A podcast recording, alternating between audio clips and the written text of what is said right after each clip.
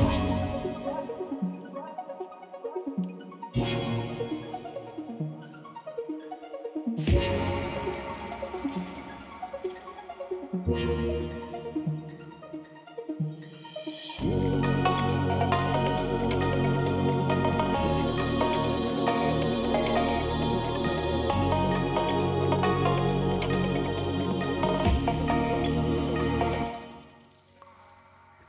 Hej och välkommen till Hotspot! Idag genomsyras samhället av en handfull akademiska teorier som utgår från våra universitet vars ändamål ska vara att göra världen mer rättvis, jämlik och god. Dessa teorier sprider sig nu till alla former av statliga och kommunala institutioner där vi ska fostras till att bli bättre människor. Inte minst sker det i värdegrundens namn. Men var dessa idéer sitt ursprung och vilken världssyn ligger till grund för detta agerande?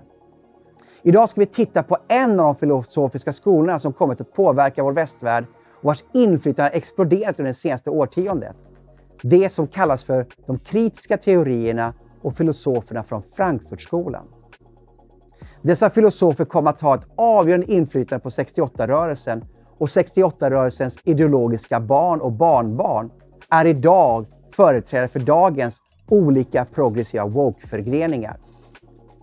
Till min hjälp att samtala om rötterna till dagens woke-rörelser och de kritiska teorierna har jag idag Johan Lundberg. Johan är docent på Stockholms universitet i litteraturvetenskap och författare och kulturskribent. Välkommen att ta del av vårt samtal. Hej och välkommen till Hotspot, Tack Johan mycket. Lundberg. Docent på Stockholms universitet Ja, i litteraturvetenskap. ja, Borde vara professor tycker många. ja. det får stå för dem. Ja, det så för dem ja. ja. Eh, du har ju varit känd sista tiden med en bok som du har skrivit Ja, som heter När postmodernismen kom till Sverige. ja, Den har du där. ja. Så här Kan ser den ut. berätta lite kort om den boken? Eh, ja, den handlar om helt enkelt eh, hur postmodernismen kom att få ett dominerande, en dominerande ställning i framförallt svensk eh, akademi, i den akademiska världen i Sverige. Och det menar jag ju då att den har inom många ämnesområden idag. Eh, om man med postmodernismen menar då filosofer som Jacques Derrida och Michel Foucault så har de, utöver dem ett väldigt stort inflytande eh, över samhällsvetenskaper eh, och inom humaniora, skulle jag säga. Att det, det är liksom teorier idag som är väldigt eh, populära och omhuldade som ändå har sin utgångspunkt i, hos de här poststrukturalistiska tänkarna i Frankrike som ju då slog igenom i slutet av, egentligen rätt mycket i, i fas med eh, 68-rörelsen. Just det. Och, och vi, vi ska idag tala om eh, Frankfurtskolan och de kritiska teorierna, men även komma in på de här poststrukturalisterna och Ja. vad det har för tillämpningar idag. För att många undrar eh, hur det kommer sig att vissa tankar har fått sånt genomslag Mm. idag och vi ska gå tillbaks och se eh, var de här tankarna har sina rötter. Och det är ju komplicerade tankefigurer här också. Ja. Som, som, liksom, som jag skulle säga, de har liksom sipprat ner genom samhället och i den processen banaliserats i väldigt hög grad. Och det är väl det som också eh, folk då som tyck, tycker att det, det är fel att eh, skuldbelägga då de här eh, författarna och filosoferna för hur det ser ut idag. Men i grunden är ändå så, grundidéerna Mm. går väldigt tydligt att härleda tillbaks till de här tendenserna eh, med dels poststrukturalisterna, dels eh, den kritiska eh, teorin. Precis. Ehm, och eh, Johan, vi ska bara gå rakt på sak då, så tänkte jag att vi, vi, vi börjar med att tala då om Frankfurtskolan. För därifrån kommer de kritiska teorierna. Mm. Ehm, och sen så går vi även in i då poststrukturalisterna framför allt, då, Michel Foucault och eh, eh, Jacques Derrida. Mm.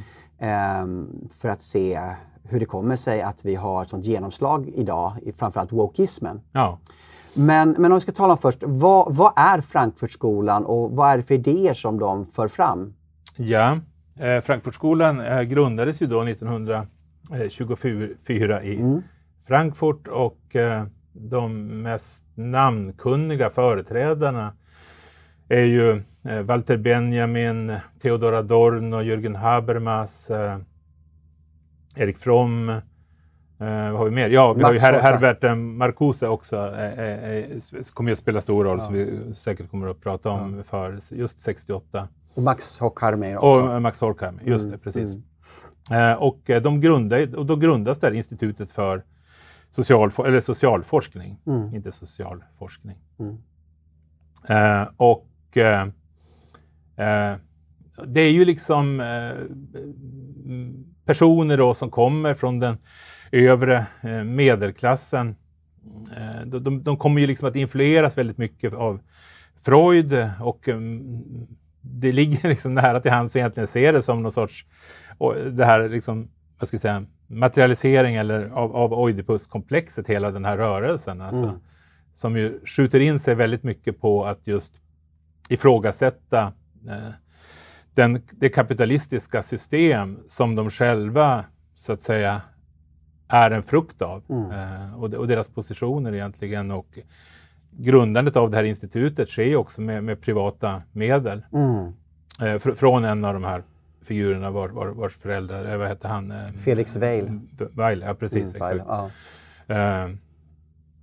Och, men sen så då i och med det nazistiska maktövertagandet 1933 så blir man ju tvungen att flytta och man förlägger institutet till Genève först och sen så beger man sig över Atlanten till USA och New York.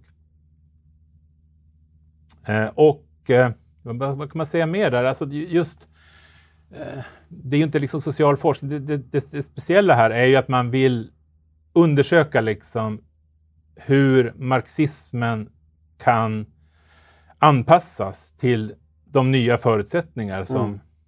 skapas i början av 1900-talet. Mm. Eh, och, och eh, med utgångspunkt också i, i att, att Marx eh, prognoser och förutsägelser inte visade sig stämma. Det blev inte som Marx hade sagt att eh, proletariatet blev fattigare och fattigare och bourgeoisien blev rikare och rikare utan mm, i allt högre grad så kom det att ökade ju liksom välståndet för mm. arbetarklassen och därmed också de förutsättningarna för en socialistisk eller kommunistisk revolution mm. kom att försvinna. Mm. Och det är ju mycket det som, som, som det handlar om, att försöka liksom analysera de här nya samhälleliga eh, förhållandena. Och man kan ju säga också att eh, förvånansvärt stort fokus eh, kommer också läggas på liksom estetiska eh, verksamheter, vilket väl var ovanligt för eh, marxister. Mm. Man utvecklar en radikal ideologi på andra områden än, än eh, sånt som har att göra med ekonomiskt, mm. ekonomisk utsugning, mm. helt enkelt. Mm. Man är liksom inte lika fokuserad på ekonomiska frågor som en del den äldre men, eh, vänstern. Ja, en del menar ju att, att i och med Frankfurtskolan så blir ju också marxismen mer abstrakt. Att de andra, Lenin, Rosa Luxemburg ja. och så vidare, alltså de, de hade ju kontakt med fotfolket, de ledde i konkreta förbättringar, som de såg det i alla mm, fall. Mm, mm. Men här blir det liksom, man sysslar bara med idévärlden, eh, de kulturella frågorna. Ja. Just. Eh, och eh, ja, men det har väl att göra med också det här med, med, med den kritiska teorin. Alltså, på, på ett sätt är man ju liksom emancipatorisk. Ja, Syftet är ju att, att, att i grunden liksom befria människan och, eh, fr från ett tillstånd av förtryck. Men det, men det gäller att analys analysera det här tillståndet. Mm. Hur ser det ut? Eh, men, men det är väl en viktig aspekt där att man då både vill förklara och förändra villkoren för omständigheterna för mm. det förtryck som, som råder. Just det. Eh, jag tänker på ett citat som jag faktiskt har här av, av eh, Max Horkheimer. Då. Han säger att en teori är kritisk i den bemärkelsen att den söker mänsklig emancipation från slaveri agerar som en befriande influens och arbetar för att skapa en värld som tillfredsställer människans behov och ger henne makt. Eh, det här är väl någonting som är liksom genomgående, som du säger, att, att teorin ska inte förklara världen, alltså den traditionella teorin ska förklara världen, utan den kritiska teorin ska befria människor. Att det är liksom återkommande från det här Marx talar ju om eh, falskt medvetande, alienation ja. och, och, och, och emancipation. Att, att, att liksom det finns en aktivistisk order i de här kritiska teorierna. Ja, ja det gör det ju absolut. Mm. Det, det, och det, det, handlar ju om forskning som utgår ytterst sett från en ideologi också, den marxistiska. Uh, och det, handlar om en forskning som också syftar till att komma till rätta med orättvisor. Mm. Uh, och, och uh, på det sättet så, så, så, så, så är den ju liksom, vitaliserar den ju det akademiska livet eh, på ett sätt som, som också får liksom genomslag, och in, inte minst då i, i 68-rörelsen. Och ett citat där, annat citat är ju eh, aktivisten och också eh, professorn i filosofi, Angela Davis, som ju var eh, mycket i ropet där. Mm i slutet på 60-talet och början av 70-talet som ju säger om just Herbert Marcuse att han lärde mig att det var möjligt att vara akademiker, aktivist, forskare och revolutionär. Mm. Eh, och eh, jag menar, så ser det ju ut i mångt och mycket idag inom vissa sektorer i alla fall inom samhällsvetenskapen. Att det här är liksom inget konstigt perspektiv att inta det som hon och att påstå det som hon säger. Men mm. På den tiden var det ju anmärkningsvärt och mm. Eh, hennes liksom agerande gjorde ju också att hon kastades ut från universitetet vid ett eh, flertal tillfällen. Mm. Eh, alltså idag får man ju intrycket av att den akademiska världen är väldigt politiserad, eh, i alla fall i Sverige och även kanske USA och så. Mm. Eh, är, är Frankfurtskolan en viktig eh, influens för att det har blivit så? Eller hur ser du på det? Eller fanns det andra krafter också? Uh, ja, det fanns ju andra krafter också i mm. och för sig. Mm. Uh, men, men jag skulle säga att den har en stor betydelse uh, därför att den också, alltså de verk man ger ut är ju skrivna med en liksom hög abstraktionsgrad och med utgångspunkt i liksom den tyska filosofin. Så att det är inte liksom bara ett löst tyckande mm. som, som, som, det är frågan om, utan det är ju liksom väldigt väl argumenterade eh, och i många fall eh, väldigt snåriga mm. eh, framställningar som, som liksom tilltalar eh, akademiker. Och det här, man kanske ska säga någonting om det här med, med liksom termen kritisk också. Eh, varför man kallar den här teorin för eh, en kritisk teori. Eh, och, och, det har väl att göra med att man liksom poängterar den egna teorin som sanningsenlig och, och inte som en, frukt, en, en, spegel av produktionsförhållanden. För det är ju liksom den klassiska marxistiska eh, ståndpunkten där med idén om, om bas och ideologisk överbyggnad. Att produktionsförhållandena avspeglar sig i ideologiproduktionen i ett samhälle. Så att eh, i, i populärkultur men också i lagstiftning, eh, journalistik, forskning och sådär så, så, så uh,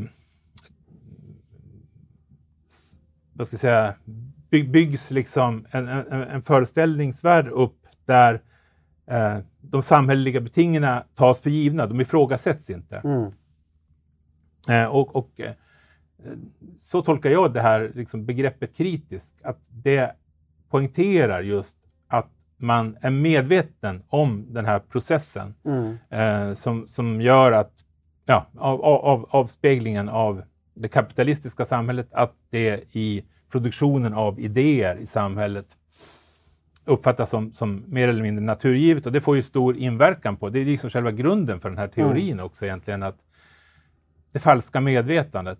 Folk uppfattar det som att de lever i ett samhälle med ett stort mått av frihet. Mm.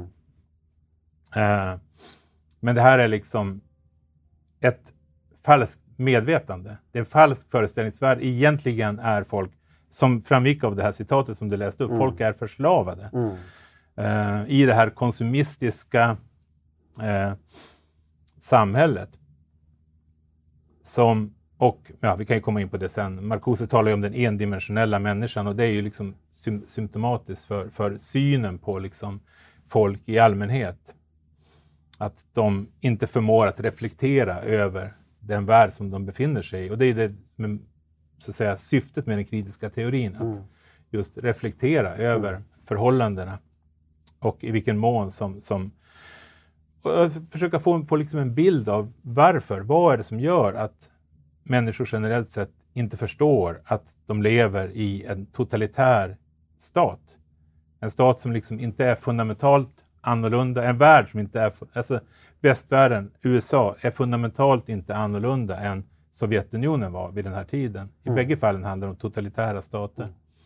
Men det känns lite grann som från oben-perspektiv att säga till människor, ja, ni tycker att ni har det bra, men egentligen har ni inte bra, utan ni är ju bara sövda med att ni har bra ekonomisk standard och ni är egentligen ofria. Och vi ska se till att väcka er hur ofria ni är så att ni kan eh, förändra systemet. Ja, ja. Nej, men det är ju det är klart att det är, det är, ju, det är ju liksom en ideolo, eh, vad ska jag säga, elitistisk ja. eh, ideologi som, som det handlar om där man uppfattar alla människor som inte reflekterar på samma sätt som man själv gör. Och det, det gäller ju inte bara liksom konsumenter i största allmänhet, utan det gäller ju också akademiker mm. som inte har förmågan att genomskåda liksom, mekanismerna i det här systemet. Just det. Eh, och, det, är, och, ja.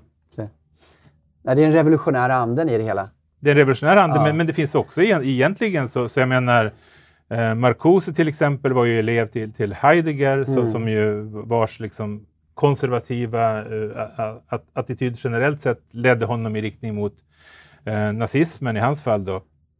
Uh, och, så, så, så det är ju liksom en världsbild som, som också har många likheter med, med konservatismen i slutet på 1800-talet och början av 1900-talet. Det här med liksom att upplysningen har, har förstört eh, människan, det, det instrumentella, rationella tänkandet är liksom i grunden skadligt eh, och, och eh, människor generellt sett eh, är liksom kuggar i ett eh, maskineri. Man går till jobbet varje morgon, eh, varje dag ser exakt likadan ut. Man konsumerar, upplever att man, liksom ett, ja, att, att man känner sig liksom, eh, tillfredsställd. Eh, men egentligen är man just alienerad mm. från sitt, det, det, arbete man utför, mm. från sin kropp och så vidare. Mm. Alltså man uttrycker väldigt mycket en skepticism, men har man någonting annat istället och säger att så här ska världen se ut. Jag såg ett citat av Max Horkheimer som sa att det, det är en kontrast mellan frihet och rättvisa. Att ju mer rättvisa vi har, ju mindre frihet får vi. Ju mer frihet vi får, ju mindre rättvisa. Men det här ja, är inget alternativ att säga så här ska vi göra istället, utan det, det, det, det, är ju bara kritik så att säga. Det finns ju ingen vision, det finns inget alternativ. Eller, eller fanns det alternativ man kom med? Att så här ska vi kunna bygga en annorlunda ja, värld. Det tycker jag ju att det gör. Ja. Alltså, uh, alltså om, om man ser viktigt också, jag var ju inne på det lite från början där, det, det är ju liksom kombinationen av marxism och psykoanalys. Mm. Uh, och, och, kan du förklara lite grann på, på, på för vad psykoanalysen är för någonting och hur de kombinerar den i Frankfurtskolan? Ja, men det handlar om, tror jag, alltså saken är väl den att man vill använda psykoanalysen som ett verktyg för att förstå den situation som man, som man befinner sig i och för att förstå liksom arbetarklassen, eller förklara arbetarklassen psykologiskt. Eh, hur kan det komma sig att de som har mest att vinna på en socialistisk revolution motarbetar en sån revolution? Eh, och det är väl alltså att undersöka de rådande psykologiska drivkrafterna för att liksom till att eh, man finner sig till rätta i det här repressiva samhället som, som, som man menar agerar liksom, eller fungerar eh, i strid med de verkliga mänskliga intressena. Eh, och, och, och, och där är väl liksom eh, Freuds bok Vi vantrivs i kulturen är väl central just utifrån det här perspektivet. Mm.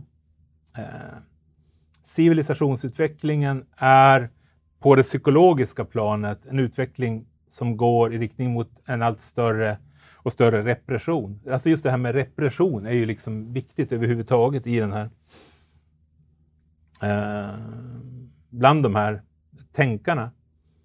Så att eh, alltså den sociala befrielsen gäller att få kontakt med och bejaka det sanna jaget mm. som är liksom fjättrat på grund av sociala normer. Det, det ska liksom befrias från bourgeoisiens bojor helt mm, enkelt. Mm, mm. liksom arbetarklassen ska befrias så ska också jaget befrias. Just det. Och när man menar jaget, menar man då drifterna egentligen? Eller vad menar man med jaget? För att Freud talar ju om betet ja. som var drifterna, ja. dödsdriften, sexualdriften, mm. aggressionen som är libidon.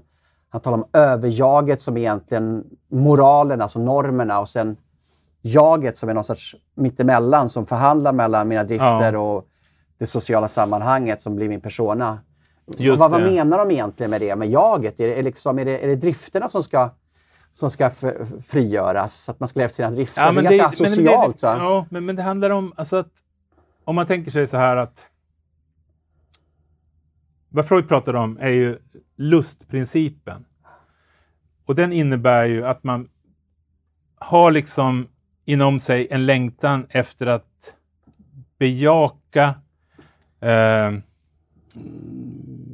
njutningen helt enkelt. Eh, eh, och, eh, men, men, men den hålls ju liksom i schack då mm. av realitetsprincipen. Och den skapar psykiska problem då när man trycker ner den?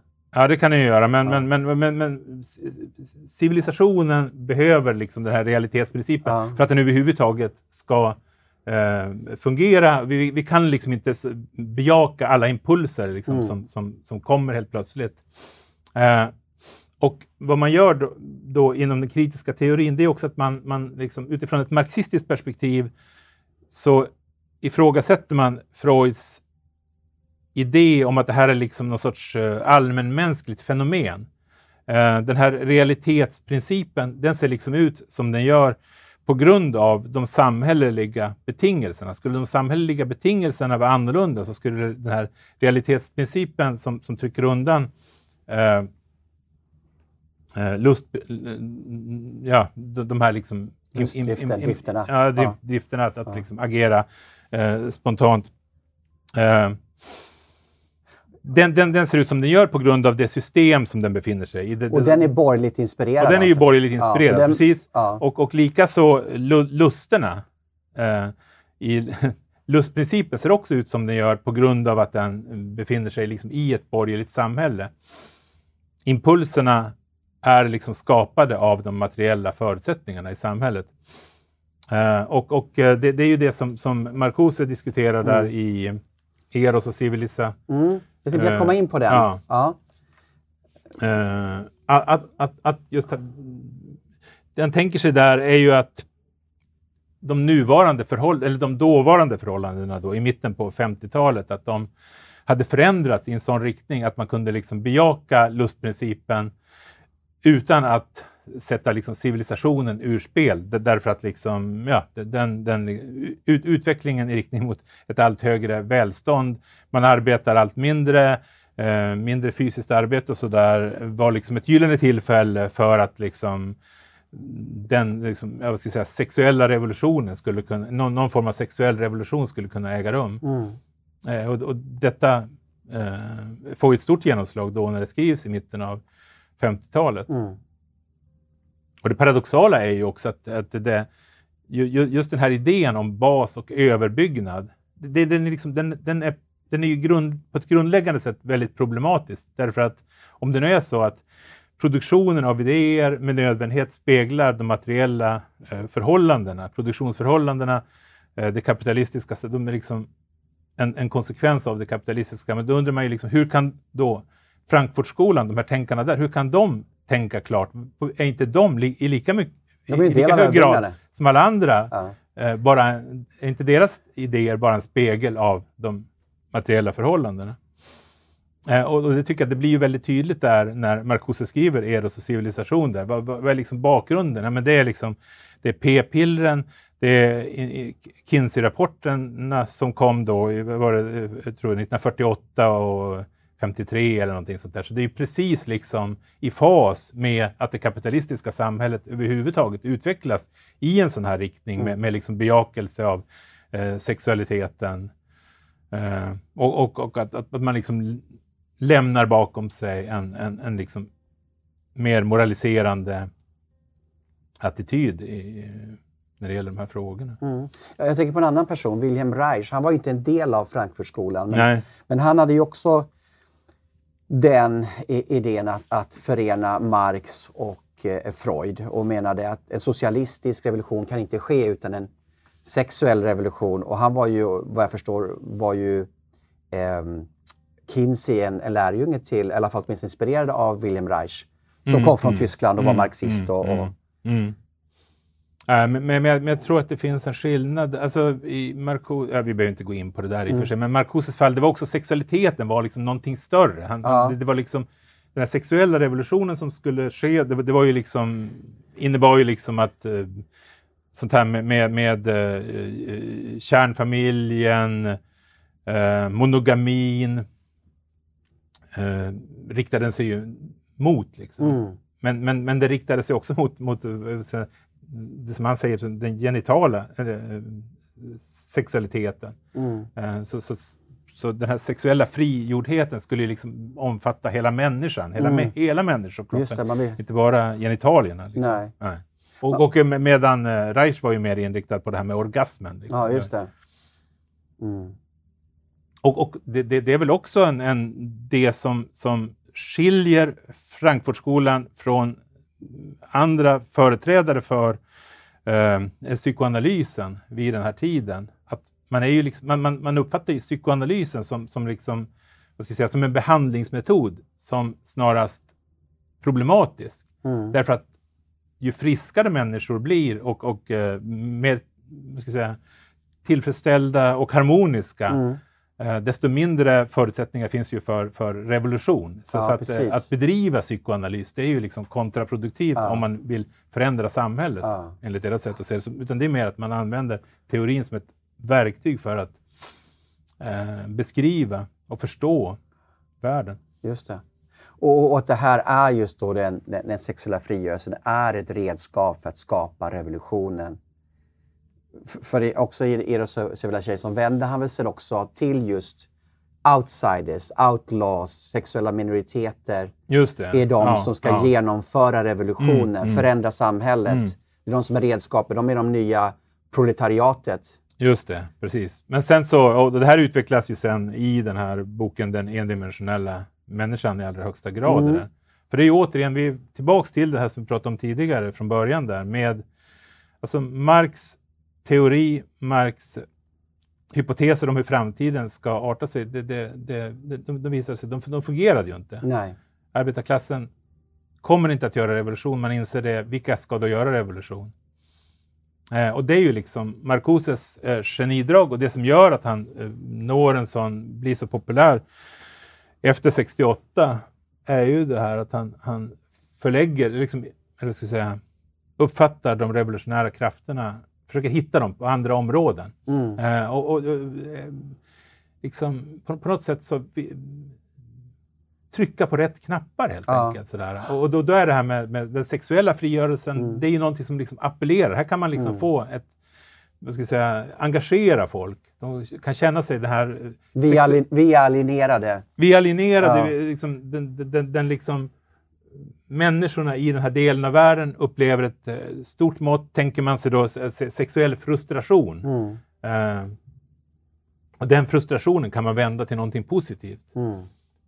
Sen, sen, som sagt var, så, så ser, så, så, på grund av hur utvecklingen, hur allting utvecklar sig under 50 och 60-talets början där så, så överger han ju Marcuse de här idéerna om, om den sexuella eh, frigörelsen och uppfattar snarare att sexualiteten är en del av den sexuella frigörelsen är just problematisk därför att den liksom skapar ingen... Det, det finns liksom ingen grogrund för revolution, utan det är liksom det är ytterligare en sån faktor som håller bara människ, människorna liksom passiv, pa, passiviserade. På samma det. sätt som, som, som konsumtionen passiviserar Ja, ja, människan. Så det blir en sexuell konsumtion som Det gör blir sexuell- människor blir ja, nöj, exakt. nöjda. Ja, just Precis. det, just det. Ja. När kom man fram till de här insikterna? Ja, men det är väl egentligen i och med eh, den endimensionella människan Mm. så är det ju tydligt att Och han... den kom ut 64, Ja, något sånt. Ja. Ja, precis. men det är innan 68-rörelsen den kom Ja, ut. Eh, Ska vi gå lite lite grann tankarna i den endimensionella människan? Ja. Och jag menar, varför vi talar om det här är ju inte bara att det ska vara en idéhistoria utan också, som vi talade om i början, att fröna sås till mycket av det som vi ser återverkningar idag. ja. Um, berätta lite grann om boken, uh, Den endimensionella människan och vad vilka du har paralleller till idag. Ja. ja, men det är ju liksom en dystopi eh, i någon bemärkelse som, som framställer den moderna eh, dåtida människan som, som mer eller mindre hjärntvättad, robotiserad. Eh, man ifrå, ja, men det är det som jag var inne på tidigare, man, man Ja. ifrågasätter inte liksom propagandan, eh, man upplever sig fri, lycklig, eh, njutningarna är tillfredsställda. Mm. Eh, och och eh, som sagt var, på 50-talet uppfattade Marcuse den här frustrerade sexualiteten som, som någonting som kunde eh, fungera som, som frigörande Mm. därför att den just skapade, frustrationen skapade den här vantrivseln i kulturen. Eh, men på 60-talet så uppfattar han den här frigjorda sexualiteten snarare som att den har hjälpt till att bevara den här liksom repressiva ordningen. Mm. Eh, Jag får bara avbryta. Ser du några paralleller till att man använder samma metoder idag? Att, att hela tiden hitta missnöjet. Alltså vi talar om det. Ja, Kritiska teorin handlar ju om, till skillnad från den traditionella teorin som beskriver hur det är, den kritiska teorin, hur det bör vara och då liksom grogrunden är då missnöjesgrupperna då. ja, Eh, och att vi har idag har vi liksom andra former av missnöje. Ja, men den här gruppen det- är underrepresenterad och det är BLM och, och, Ja. och, det, och liksom man försöker helt enkelt hitta, ja men ni är inte tillräckligt representerade, det är reklamen har man haft nu ja, sist. och, ja, Eh, eller att det är för många eh, vita på TV eller, eller Mm. transpersoner. Man ska helt hitta den här missnöjesgrupperna. Blir bara mindre och mindre grupper egentligen. Men man fiskar i samma damm hela tiden. ja, det är precis det. Man, man, Ja. man, man fiskar i den där dammen. Eh, det gäller att... Liksom, det, det, det, det tror jag liksom, Marcuse teorier hjälper till att förstå nutiden, vad det egentligen är som, som sker och, och hur, vad ska jag säga, jag menar, det har ju att göra med hela vänsterrörelsen egentligen, som, som mm, alltså luften kunde tyckas ha gått, ut, gått ur vänstern då, med liksom Berlinmurens eh, Ja. fall, med, med, med re- realkommunismens eh, sammanbrott. Och, och, och då, då gällde det liksom att hitta en ny väg framåt. Mm. Eh, och och ett, ett sätt att göra det var ju att liksom överge eh, klassaspekten eh, och, och istället inrikta sig på mer liksom potenta faktorer eller fenomen som, som eh, ras till exempel, eh, kön, eh, sexuell läggning och, och visa att det är precis så som Frankfurtskolans filosofer har liksom påpekat allt sedan 1930, 20-30-talet, nämligen att det här samhället som vi befinner oss i, det är ett samhälle som är liksom i, i, på ett grundläggande plan präglat av förtryck. Liksom. Just Det är ett, ett samhälle som man inte kan, vars frihet eh, är skenbar. Just det. Jag tänker på två saker. Då, alltså upplever vi en samma sorts skarv nu då? Alltså att vi hade en skarv då på 60-talet. Man, eh, kommunismen, luften gick ur det på grund av Sovjetunionen. Eh, och så kom då nyvänstern då med Marcuse och framförallt företrädare. Och sen när Berlinmuren föll så var det samma skarv. Och då hittade de här nya grupperna så man kunde få ny energi i, i de här vänsterkrafterna. Precis. Ja. Och, och man, man, man, vad man gjorde var ju att man i någon mening också omformulerade utgångspunkten för den, den, den, den, den politiska kampen egentligen. Så skulle jag säga. Om man, om man ser på de rörelser som, som växer fram när det gäller postkolonialism, eh, när det gäller egentligen liksom andra och tredje vågens eh, feminism också, så, så tycker jag mig se att ursprungligen liksom, så handlade både kvinnoemancipationen och, och eh, anti, den antirasistiska rörelsen om att det fanns liksom inskränkningar i friheten hos vissa grupper. Och det, jag tycker att det, det är rätt eh, pedagogiskt att använda Jesaja Berlins distinktioner mellan positiv och negativ frihet. Just det. Där den negativa friheten, det är just det här att man på olika sätt hindras genom, genom lagstiftning och, och konkreta liksom repressalier så hindras vissa grupper från att ha åtnjuta liksom samma friheter som andra grupper. Mm. Eh, när det här är liksom utifrån liksom med, med avseende på lagstiftning till exempel, när det här är liksom åtgärdat, då måste man liksom inrikta kampen eller liksom fokusera på någonting annat och då kommer detta med utfall in. Just det. Det råder liksom inte ett likadant utfall, ett proportionerligt utfall Ja. i samhället och då är det det som är liksom, vad ska jag säga, det, det, det är det som, som visar på att det här är ett samhälle präglat av förtryck. Och här finns det liksom ett stort problem eh, att, att egentligen då redogöra för sambandet mellan ett icke-proportionerligt utfall och det faktum att det råder förtryck. Det är det man kallar för quality och equity, skillnaden då. Alltså, Ja. e- Equality betyder att alla har samma förutsättningar. Men equity är att alla att ska vara lika utfall Lika utifrån utfall, ja, proportioner Ja, av andel av befolkningen eller vad det nu kan vara. Och därför blir man så upptagna av eh, statistik. Just det. Eh, därför det här liksom monomana Man gör fixeringen enkäter hela tiden. Hur många är, har hudfärg, hur många har sexuella Ja. läggningen och hur, hur de representerar det då. Ja, jurister och, och eh, eller- liksom bostadsförhållanden, förmögenheter, inkomster och så vidare. Men inte Och, här och form... fin- ja. Förlåt. Nej, nej. Inte här form av då eh, social, kulturell kommunism. nej. Ja. Alltså det andra är liksom den ekonomiska, att alla ska jämställa ekonomiskt. Men här börjar man titta liksom ja, andra ja, parametrar. ja, ja, så, jo, Jämlikheten precis. blir påtvingad där man, där man ska liksom se till Ja, att... det är frågan om liksom vilka åtgärder behövs för att skapa det här liksom pro- proportionerliga eller jämlika utfallet. Mm. Hur långt är man liksom beredd att gå för att få till stånd det, ett sådant utfall? Eh, det, det, det, det är ju ingen som för en, en eh, diskussion om det överhuvudtaget. Och man måste ju ge upp ganska Ska- ska- mycket.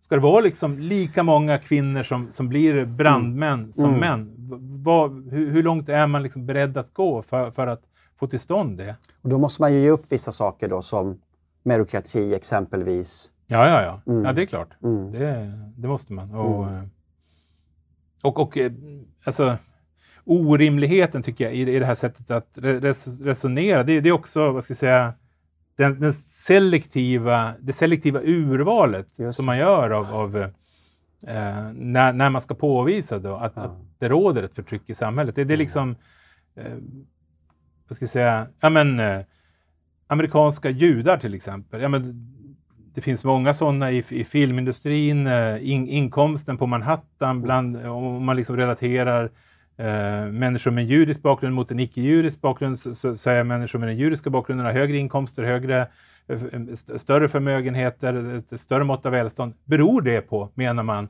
på att judarna skulle förtrycka andra människor? Mm. Det är ju liksom bara, ja, men, men det, det är såklart att in, ingen påstår det. Nej. Eh, Samtidigt utan man- där, där, där, där uppfattar man det som, som självklart. Nej, men Mm. det, det är liksom, ja, eh, sa- samhället har utvecklats på ett sådant sätt av olika anledningar Mm. och så vidare som kan förklara de här skillnaderna. Men, men när det gäller andra grupper, då, då blir det plötsligt så väl, så väl då, då, då är det liksom helt självklart att man, man resonerar på det där sättet att ett ojämlikt utfall. Mm. Jag tänker på, vi talar om Adorno och Max Horkheimer. Ja. Då. De menade ju att, att vissa av de här då, tankarna som då personligt ansvar och disciplin och sånt var ett uttryck för fascism. Ja. Det är det ju då enligt dem. Ja, Eh, Ja, men det, det, det, här också handlar det om att... Eh, ja, men det, det, centrala är ju helt enkelt att tydliggöra, eh, och, och det är det, där länken liksom mm. finns, eh, skulle jag säga ändå, mellan de här teorierna och, och vad som sker i nutiden. Eh, föreställningen om just det här att den frihet som vi upplever präglar det här samhället, det är en skenbar frihet och vi lever egentligen i ett samhälle med ett väldigt högt mått av förtryck. Mm. Uh, och, och he, he, hela liksom den här, alltså det är någon sorts liksom bak och framvänd, jag ska säga, man, man upplever någonting, man, man ser någonting med egna ögon, ögon, men sen kommer det teoretiker och förklarar att det. Ja, men det är precis tvärtom, tvärtom precis. mot, mot för ja. hur du upplever ja. Men, men, men, det, här är, det här är ju först och främst en kritik mot det västerländska samhället. Ja. Eh, är, jag kan ju tänka så att är inte det här väldigt nedbrytande, alltså det är en nedbrytning av våra samhällen där vi inifrån river ner det som har byggts upp genom århundraden, årtusenden till och med, som har gjort våra samhällen väl välmående, demokratiska med många rättigheter och så vidare som egentligen människor i hela världen söker sig till. Ja, ja. Så egentligen de som bor och har det bäst är de allra mest kritiska till det egna systemet. På, på grund av de här kriti kritiska teorierna. Bland annat de. Ja. Mm.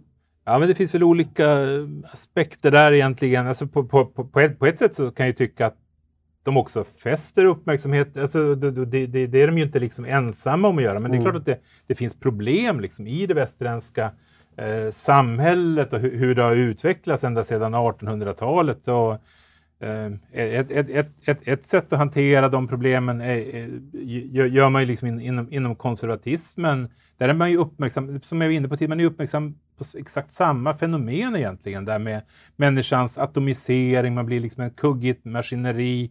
Eh, man, man upplever ing, ingen gemenskap liksom i samhället överhuvudtaget, utan eh, jag vet inte vad, vad frågan ja, vi, Jag talar om civilisationskritiken ja, ja, I, i, i de kritiska teorierna. Precis som du säger då att, att det finns saker som vi behöver adressera. Det kan finnas orättvisor, det kan finnas... Det finns många saker som även de här eh, rörelserna som de talar om har faktiskt liksom förbättrat våra samhällen. Men det, det grundläggande är kritiken så djup mot hela systemet. Att ja, den är det, så systemhotande ja, nästan. Ja. Och det, det där tycker jag det, det, kommer väldigt mycket fram i, i 68-rörelsen. Mm. Alltså där, där är ju liksom, lutar man sig ju väldigt mycket mot de här eh, tänkarna och det, det, det liksom, eh, ja, just Marcuse som vi har varit inne på mycket, mm. blir ju liksom någon sorts husgud där i 68-rörelsen och hans, hans inflytande kommer ju vara starkt även på när det gäller de här västtyska terrororganisationerna, Röda arméfraktionen som, som växte fram på, på 70-talet. Där har man ju liksom läst Marcuse, Uh, och, och, och, utgår ifrån liksom hans teori egentligen om hur man ska liksom skapa revolution i, i samhället. Uh, vi har inte varit inne på den där repressiva toleransen. Mm. Någonting. Uh, men, men, men, men, men, men, men, samtidigt är det hos andra av de här figurerna från Frankfurtskolan så är det ju som att man upplever det som att man har skapat ett monster. Liksom, mm. När man möter i, i, konfrontationen eller i mötet med, med de här studenterna. Mm. Uh, och det gäller väl, jag menar, jag tror det är Hor Horkheimer, han går ju så långt som att han, han uh, uttrycker sitt stöd till uh, Vietnamkriget till exempel. både Habermas och Adorno beskriver ju de här revolterande studenterna som, som vänsterfascister mm. och fascister. Mm. Uh, Adorno, uh, ja han dör ju egentligen som, som, som, en konsekvens av det han ser och upplever runt omkring sig. Uh, det är ju vid något tillfälle som så ockuperar ju studenterna någon föreläsningssal. Han ringer efter polisen. Eh, och, och, och eh, det här eh, får Marcuse reda på och, och är upprörd och tycker att han, han, han gick för långt, han borde be om ursäkt. Eh, några veckor senare eller, så, så, så ockuperar eller stör studenterna en föreläsning som han håller eh, med krav på att han ska eh, be om ursäkt för att han ringde polisen. Eh, och det här urartar då till att det är tre kvinnor som tar av sig på sina överkroppar, eh, visar sina bröst eh, och professor Adorno eh, lyckas ta sig ut ur föreläsningslokalen med portföljen framför ansiktet. så han ska slippa se det här. Och det är den sista föreläsning som han håller. Ja. Och han, jag, vet, jag, tror det var tre månader senare så, så dör han alltså. Mm. så, och jag menar, det, det, man, man, får verkligen intrycket där av att plötsligt inser man att, för, för det här är ju människor också, som, och det gäller ju mm, Marcuse är ju svårare att säga någonting förmildrande om, eh, tycker jag då, men, men eh, jag menar, eh, och, också han råkade ju ut för det här när han mm. eh, föreläste på en teater i, i Rom, så ansattes han av eh, den här eh, ledaren för 68 i Frankrike, Daniel eh, Cohn-Bendit, eller Bendit, som skrek då till honom, varför uppträder du på borgerskapets teater? Varför fick du betalt av CIA? Och till saken hör ju att den här Daniel Cohn-Bendit sen har då varit på tapeten i nutiden för att ha försvarat pedofili och också mm. skrivit romaner om, om um, män som är ihop med, jag tror det var någon som hade någon som var ihop med en femåring. Mm. Uh, Ja, var var vi någonstans? Det var... ja, vi pratade ju om 68-rörelsen. Att, ja, just det. att de slutligen insåg att de hade skapat ett ja, monster som vände sig mot dem själva. Ja, ja. Alltså, vi talar om revolution att äta upp sina egna barn här. Ja. Och, och... Jo, jo, men det var det jag tänkte på. Att, alltså, alla de här, de är ju liksom frukter av en liksom äldre kultur. Uh, och, och eh, det var det jag tänkte på när det gällde Marcuse där, att mm. till, till, hans eh, menar, mer sympatiska sidor är ju det här med han, hans idé liksom om, om kulturen. Ja.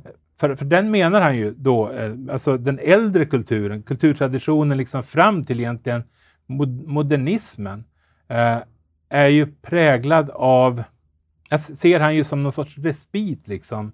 En, en, en, en, en där framträder liksom en sann bild av verkligheten.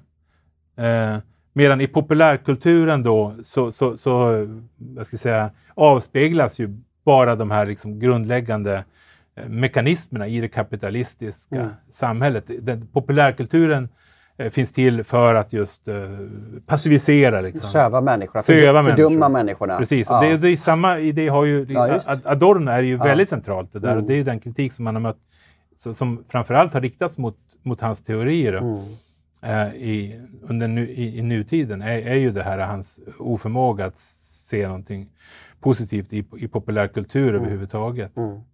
Och, och det, det, det, skulle jag ju säga, det är liksom inte svagheten med hans teorier, det är ju styrkan snarare mm. utifrån mitt perspektiv med hans mm. teorier.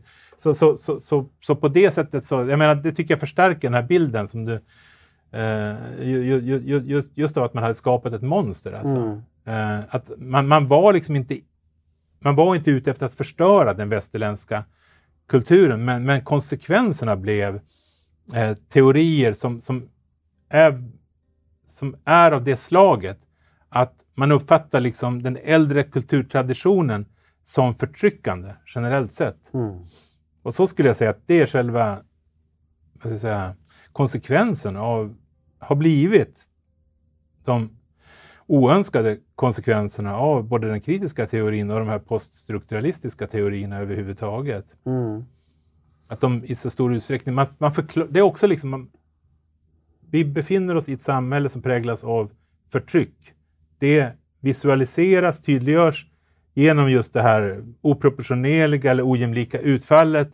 Men det visualiseras, kan också visualiseras genom att man då studerar liksom äldre tiders konst och visar hur äldre tiders konst eh, vidareförmedlar mm. osunda värderingar. Just det. Eh, det, och det, det, är ju liksom kärnan i det här, och, och, och, eller en viktig aspekt i alla fall, i det här woke-rörelsen. Just det. Så, så, så de poststrukturalisterna då framförallt eh, Michel Foucault och Derrida, som idag eh, Alltså läser man på högskola och universitet så är ju de här, så möter man dem redan första, andra terminen. Ja. Vilket jag tycker är lite, lite märkligt då förstås.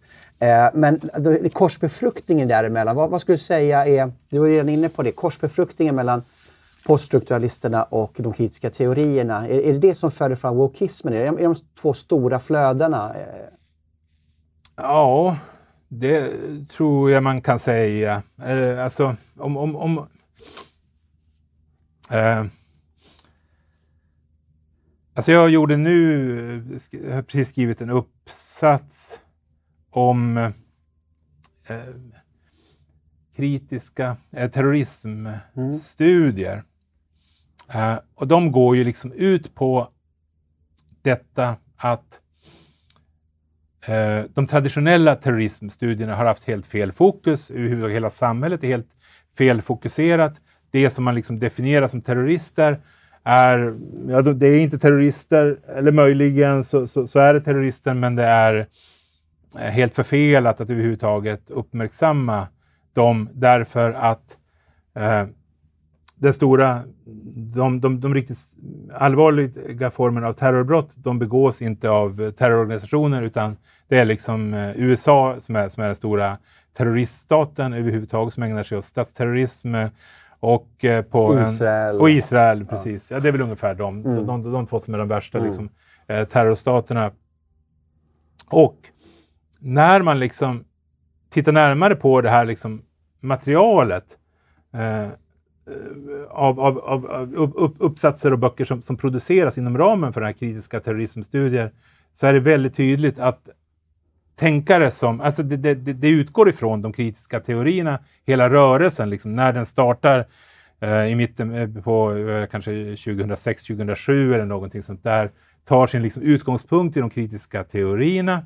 Eh, men eh, egentligen i lika hög grad så baseras de på eh, Derridas tänkande och Foucaults tänkande. Foucault är liksom för, och, och Foucaults idéer om, om liksom diskursen och, och diskursanalyser är liksom det som man, hur, ja, det är helt dominerande inom den här typen av eh, tänkande och, och, och, och, verksamhet. Diskurs, hur man talar om saker och ting. Ja, precis. Mm, mm. Exakt. Det är liksom mm. inte att, att, att, att, att liksom undersöka eh, att, att, fördjupa kunskapen om eh, islamistiska terrororganisationer mm. till exempel, det är liksom en icke-fråga. Bland de här företrädarna. Det, utan det istället det man ska titta på det är liksom diskursen. Mm. Hur beskrevs mm. eh, terrorattentatet eh, 11 september? Eh, var, varför beskrevs det på det sättet att, att eh, man, man fokuserade på eh, is, islamister mm. och att man pratade om islam? Mm. Ja, för en normal människa så ja, men det är inte så konstigt. Det var liksom terrorister som själva definierade sig som islamister. Mm. Och det var terrorister som eh, menade på att det de gjorde var i, liksom, det gjorde de i islams namn. Så, men, men, men, nej, men då, då, ska man istället se de här diskurserna som, som, som då, eh, man, man, kan utläsa ur den här rapporteringen som ett exempel på rasism, förtryck i det västerländska samhället. Just det. Eh, det Foucault kallar för power knowledge, alltså att du, du talar om saker, du ger, du ger rapporter, kunskap, för att befästa bara din makt och, och, och, och nuvarande ordning. Ja, det är därför man ger sig på Magnus Rastorp till exempel. Och, ja, och då, ja. Det, den här idén, centrala idén inom poststrukturalismen mm. också, eh, om, om, om att forskning, eh, journalistik, eh, fiktivt berättande eller konstnärlig verksamhet överhuvudtaget är inte någonting som beskriver verkligheten, utan det är någonting som skapar verkligheten. Mm, just det. Och det är därför kanske många reagerar på nyhetsrapportering, att man hela tiden betonar ner vissa saker för att man själv är påverkad av de här Foucaultska tankarna och kritiska teorier. Ja, det, det, det, det, är just det. Det har liksom sipprat ja. ner genom hela samhällskroppen. Det, där. Ja. Så, så att, och det, märker jag ju på, på universitetet när man undervisar och sådär att man, man, det går nästan, det, ja det kanske är överdrivet, men, men, men att, att, att, läsa liksom Josef Konrad, Mörkrets hjärta, mm. det, liksom, det, var, det, det, har varit helt oproblematiskt under 20 eh, års tid åtminstone, och givetvis innan dess, men, men för, för, för, min del då, ända sedan jag började undervisa. Mm. Eh, men på de senare åren så, så, är det det här liksom, inte vad han beskriver, utan hur han beskriver ja. det. Mm. Eh, och, och man är liksom, ja men han, han, han beskriver afrikaner på ett visst sätt. Mm. På, på, det, det, här är jätteproblematiskt att läsa en sån här bok där, därför att man upplever det som, som att den liksom vidareförmedlar liksom en, en, en, en diskurs där västerlänningar beskrivs på ett sätt, afrikaner eh, på ett annat sätt, istället för att titta på själva texten. Vad, vad mm. handlar den om? Mm. Det, det, är en, det, är helt uppenbart att det är en kritik mot det liksom Kolonialismen helt enkelt, utnyttjandet. En, en, en viss typ ja. av eh, precis, kolonialism. Ja. Ja. Eh, men, men, här... men, man är oförmögen att se det. Så, så, så eh, vad man... Och alla de här liksom, diskussionerna som förs där om att man ska liksom censurera böcker, ta bort böcker från bibliotek och sådär. Det är ju en konsekvens av just den här idén om att litteratur, konst och så vidare skapar världen istället för att beskriva världen. Mm, just det, just det. Vi, vi hann inte prata om en bok som också, eller en, en, det var en essä då från 1965, det var ju då Repressiv tolerans. Ja. Eh, det, ska, vi har bara ett par minuter kvar nu här, om du bara kunde kort beskriva, för att han, han ja. tar ju då Karl Poppers eh, toleransparadox och eh, eh, tar den till en otrolig överdrift. Alltså att om vi är toleranta mot de intoleranta kommer de intoleranta ta över makten och göra vårt samhälle intolerant. Ja. Men han är ju alltså eh, totalt obarmhärtig mot allt som är höger. All, allt som är höger är en, en, en, en intolerans. Vi lever en läpp, egentligen en, en chimär av frihet i västvärlden. Precis, och, och den här toleransen. Ja. Det är inte bara det att den, den är liksom någon sorts halvmesyr, utan den är ju, liksom, den är ju direkt skadlig. Det är själva kärnan där. Mm. Den här toleransen finns bara till för att bevara status quo i samhället. Mm. Eh, och, eh, och, den, ja, och, och, varför är den det? Ja, men därför menar han att den, det är ingen riktig tolerans. För vad, vad är då en riktig tolerans kan man fråga sig. Och men det, är ju han, det menar ju han, det är liksom att det inte råder någon, någon repression i samhället. Eh, på, eh, mot sådana som vill liksom göra revolution. Det, det, är ju liksom det revolutionära våldet är samhälle, där, där går liksom gränsen för samhällets tolerans. Mm, just det. Eh, Så han och, ger stöd till, till kravaller och sånt från vänsterfolk, eller? Ja, det, det, måste ju vara en konsekvens ja. av det där. Och det, jag skulle tro att det, är också det som gjorde att han var populär och, och uh, refererades till av, av uh, att man, eh, alltså, som jag var inne på tidigare när det gäller den västtyska eh, terrorismen där på, på 70-talet så, så, tycker jag att, jag menar, det var ju, det var ju liksom, syftet där var ju att på något vis locka fram den här repressiva sidan av staten så att, så att man skulle förstå mm, hur statens... de är hur, Ja, precis. Okay. Att, eh, ja. Och, och, är det därför det som en... Provocera direkt... fram en... Just det. Är, är det därför också då de som har påverkats av det här liksom Eh, de har inga problem med att BLM till exempel slog sönder städerna Nej. Förra, förra sommaren, eh, för, förra sommaren då, 2020. Eh, Därför att liksom, de var revolutionärer, va? de skulle skapa frihet. Och, och då... ja, men det, det, är precis det som, ja. som, som, som, också, just den här samhällsanalysen där, att vi måste hitta de grupper som, mm. som liksom verkligen upplever förtrycket. Mm. Uh, och, och, då blir det liksom de, de arbetslösa, de icke anställningsbara, Uh, invandrare som befinner sig liksom utanför systemet, de, de, de, känner av missförhållandena på ett liksom påtagligt sätt och de kan vi liksom utnyttja. Mm. Uh, och det, det, är det som, som, som är och också en obehaglig sida av det här, att det handlar ju liksom inte om något egentligen, ska säga, att, att, att, att man känner någon sympati för de här ja, människorna. De är redskap bara. De är redskap, ja. ja just det. Eh, Johan... För, I och för sig för att göra samhället bättre. Ja, just det. Eh, I slutändan så blir de då nyttiga. Ja. På något sätt. Ja. Eh, Johan, tack så jättemycket att du har kommit. Eh, ja, tack själv. Jag skulle ha haft hit. egentligen en halvtimme till här och, och, fortsätta prata. Det är otroligt intressant. Eh, du är välkommen tillbaka en annan gång. Vi kan tack. fortsätta prata om, om de här ämnena. Och eh, ja, du kan ha upp din bok igen så att ja. man vill läsa den där boken.